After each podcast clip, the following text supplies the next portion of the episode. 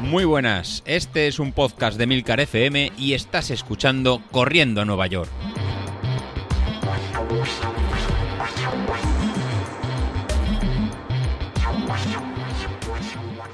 Hola todos, muy buenos días y bienvenidos de nuevo al podcast de los viernes, vuestro episodio favorito de la semana. Y es de los viernes, no aceptéis ningún cambio de mi podcast mola más que el tuyo, lo vamos a cambiar el viernes, nada, nada, el mío es el favorito, acordaos, viernes, fin de semana, vinitos, copitas, o sea, es el podcast que merecéis un viernes. El caso es que la frase que lleva en esta ocasión el título del episodio, el orgullo solo produce dolor, nunca ayuda, es una frase de Marcel Wallace, el marido de Mia Wallace en Pulp Fiction, ¿no? Y efectivamente, hay, hay veces que, hay que bajar la cabeza, asumir la culpa y esperar una consecuencia. Lo digo más que nada por los últimos episodios de los viernes. Pero no es mi caso. En este episodio he decidido que no voy a meterme con nadie, que luego me dicen que soy yo el hater y demás. Pero es que, a ver, por ejemplo, con Godes no me puedo meter porque, porque no ha grabado este fin de semana, o sea, esta semana. Así que, pues no me puedo meter con su episodio. Pero además es que es mi mister y me ha llevado a mi mejor tiempo en 10K. Y además mi anterior mejor tiempo en 10K también fue gracias a Godes. Así que lo respeto a muerte y no me meto con él.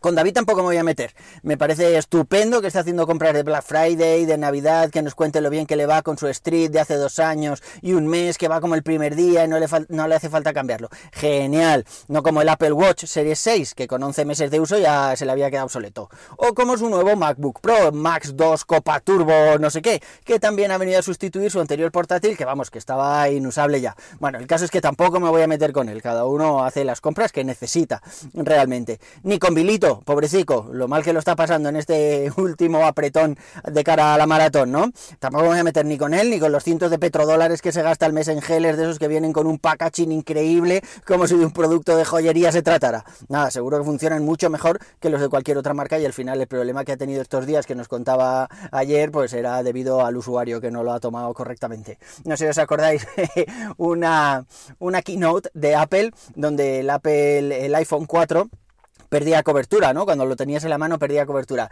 Y, Steve Jobs dijo que es que el usuario no lo cogía bien, estábamos tapando la antena con la mano. Y claro, si, somos inútiles, pues claro, el, teléfono pierde cobertura. El caso es que en el 4S cambiaron la antena de lugar, simplemente pues eso, para ponernos las cosas un poco más fáciles, ¿no? Pues con Habilito le ha pasado con los geles más o menos lo mismo. El usuario no tiene la culpa, es el gel que está mal diseñado. Y bueno, y por último, aunque no por ello menos importante, sino más bien todo lo contrario, no me voy a meter con Laura y su episodio sobre las proteínas. Más que nada porque no aguanté todo ese tostón y no lo escuché entero. Así que. Y eso que me lo puse a por dos, ¿eh? Pero nada, no puedo decir si estaba bien o mal. Lo que sí que es que me recordaba una asignatura que odié muchos años que se llamaba Formulación y Nomenclatura de Química Orgánica, creo que se llamaba. Vamos, y aquello era infumable. El caso es que Laura eh, a mí me pareció interesante, la parte que oí me pareció interesante, luego ya es que se me hizo bola, yo qué quieres que te diga, lo, siento mucho, lo siento mucho. Pero bueno, yo tenía una pregunta para ti, Laura. Sigo dándole vueltas a lo del alcohol, tengo ahí el come come. Y es que hay una cosa que me llamó la atención cuando explicabas eh, por qué cuando se bebe alcohol se va tanto al baño a hacer pis y no sé qué, la deshidratación, que eso era malo y tal. Sin embargo, cuando yo sigo las recomendaciones de la aplicación que utilizo para llevar eh, la traza de la trazabilidad del agua, ¿no? Para ver toda la hidratación que, llevo a lo largo del día y lo que tengo que mejorar y demás. Se llama Waterminder, ya he hablado de ella en alguna ocasión. Pero el caso es que cuando sigo las recomendaciones y bebo todo lo que me dice la aplicación, eh, que es muchísimo, me paso el rato yendo al baño a hacer pis. Y se supone que no estoy deshidratado, sino todo lo contrario, ¿no? Escuché una vez a Chemita Martínez que decía que hay que beber mucho e ir al baño y que se sabe que, estás bien hidratado porque la orina sale clarita, casi transparente. Eh, en mi caso es así, eh, pero no podría mantener este ritmo de ingesta de líquido del día de la carrera, por ejemplo, porque sin exagerar mucho estoy yendo al baño cada 20 minutos, es un poco coñazo. Eh, en realidad me, es que me bebo casi un litro de agua por hora y no, no tiene nada que ver con el alcohol. Y, mi pregunta es esa, ¿no? ¿Es algo que hay que mantener los días precarrera únicamente?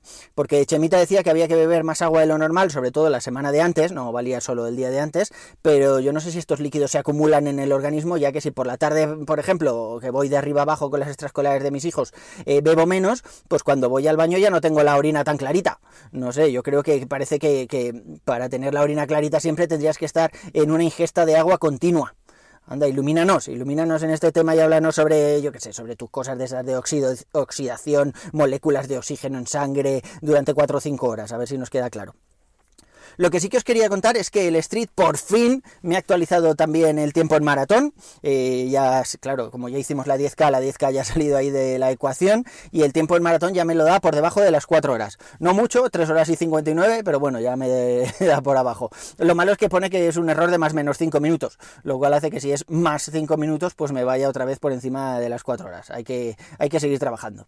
Yo ya he empezado el plan de maratón de cara a la maratón de Castellón que corro en febrero, ya sabéis, aunque tengo que ir a adaptándolo un poquito hasta que encuentre el equilibrio entre running y gimnasio donde por cierto también he cambiado el plan. Os lo adelantaba un poco el otro día con lo de full body. Ahora solo tengo tres días a la semana en lugar de cuatro y dejo pues eso, el resto de días, los cuatro o cinco días que quedan, pues simplemente para salir a correr, las series, las tiradas largas, etcétera.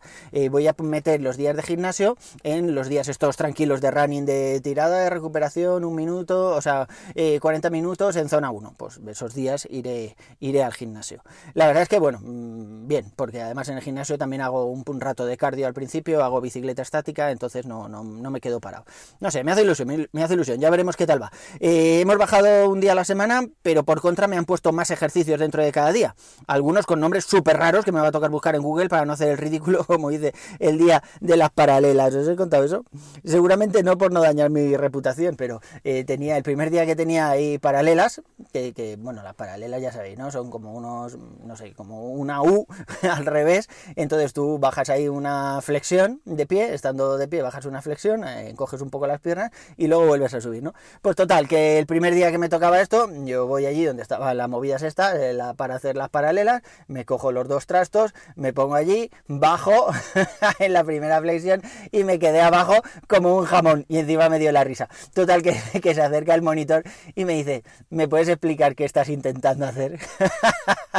Total, que le conté que era mi primer día en, en mierda y me dijo el tío, anda, tira para aquella máquina que te ayuda. Y es una máquina que te pone cierto peso debajo de las rodillas y te ayuda a subir, ¿no? Entonces tú bajas y luego, pues, pues el peso te, te ayuda a levantarte.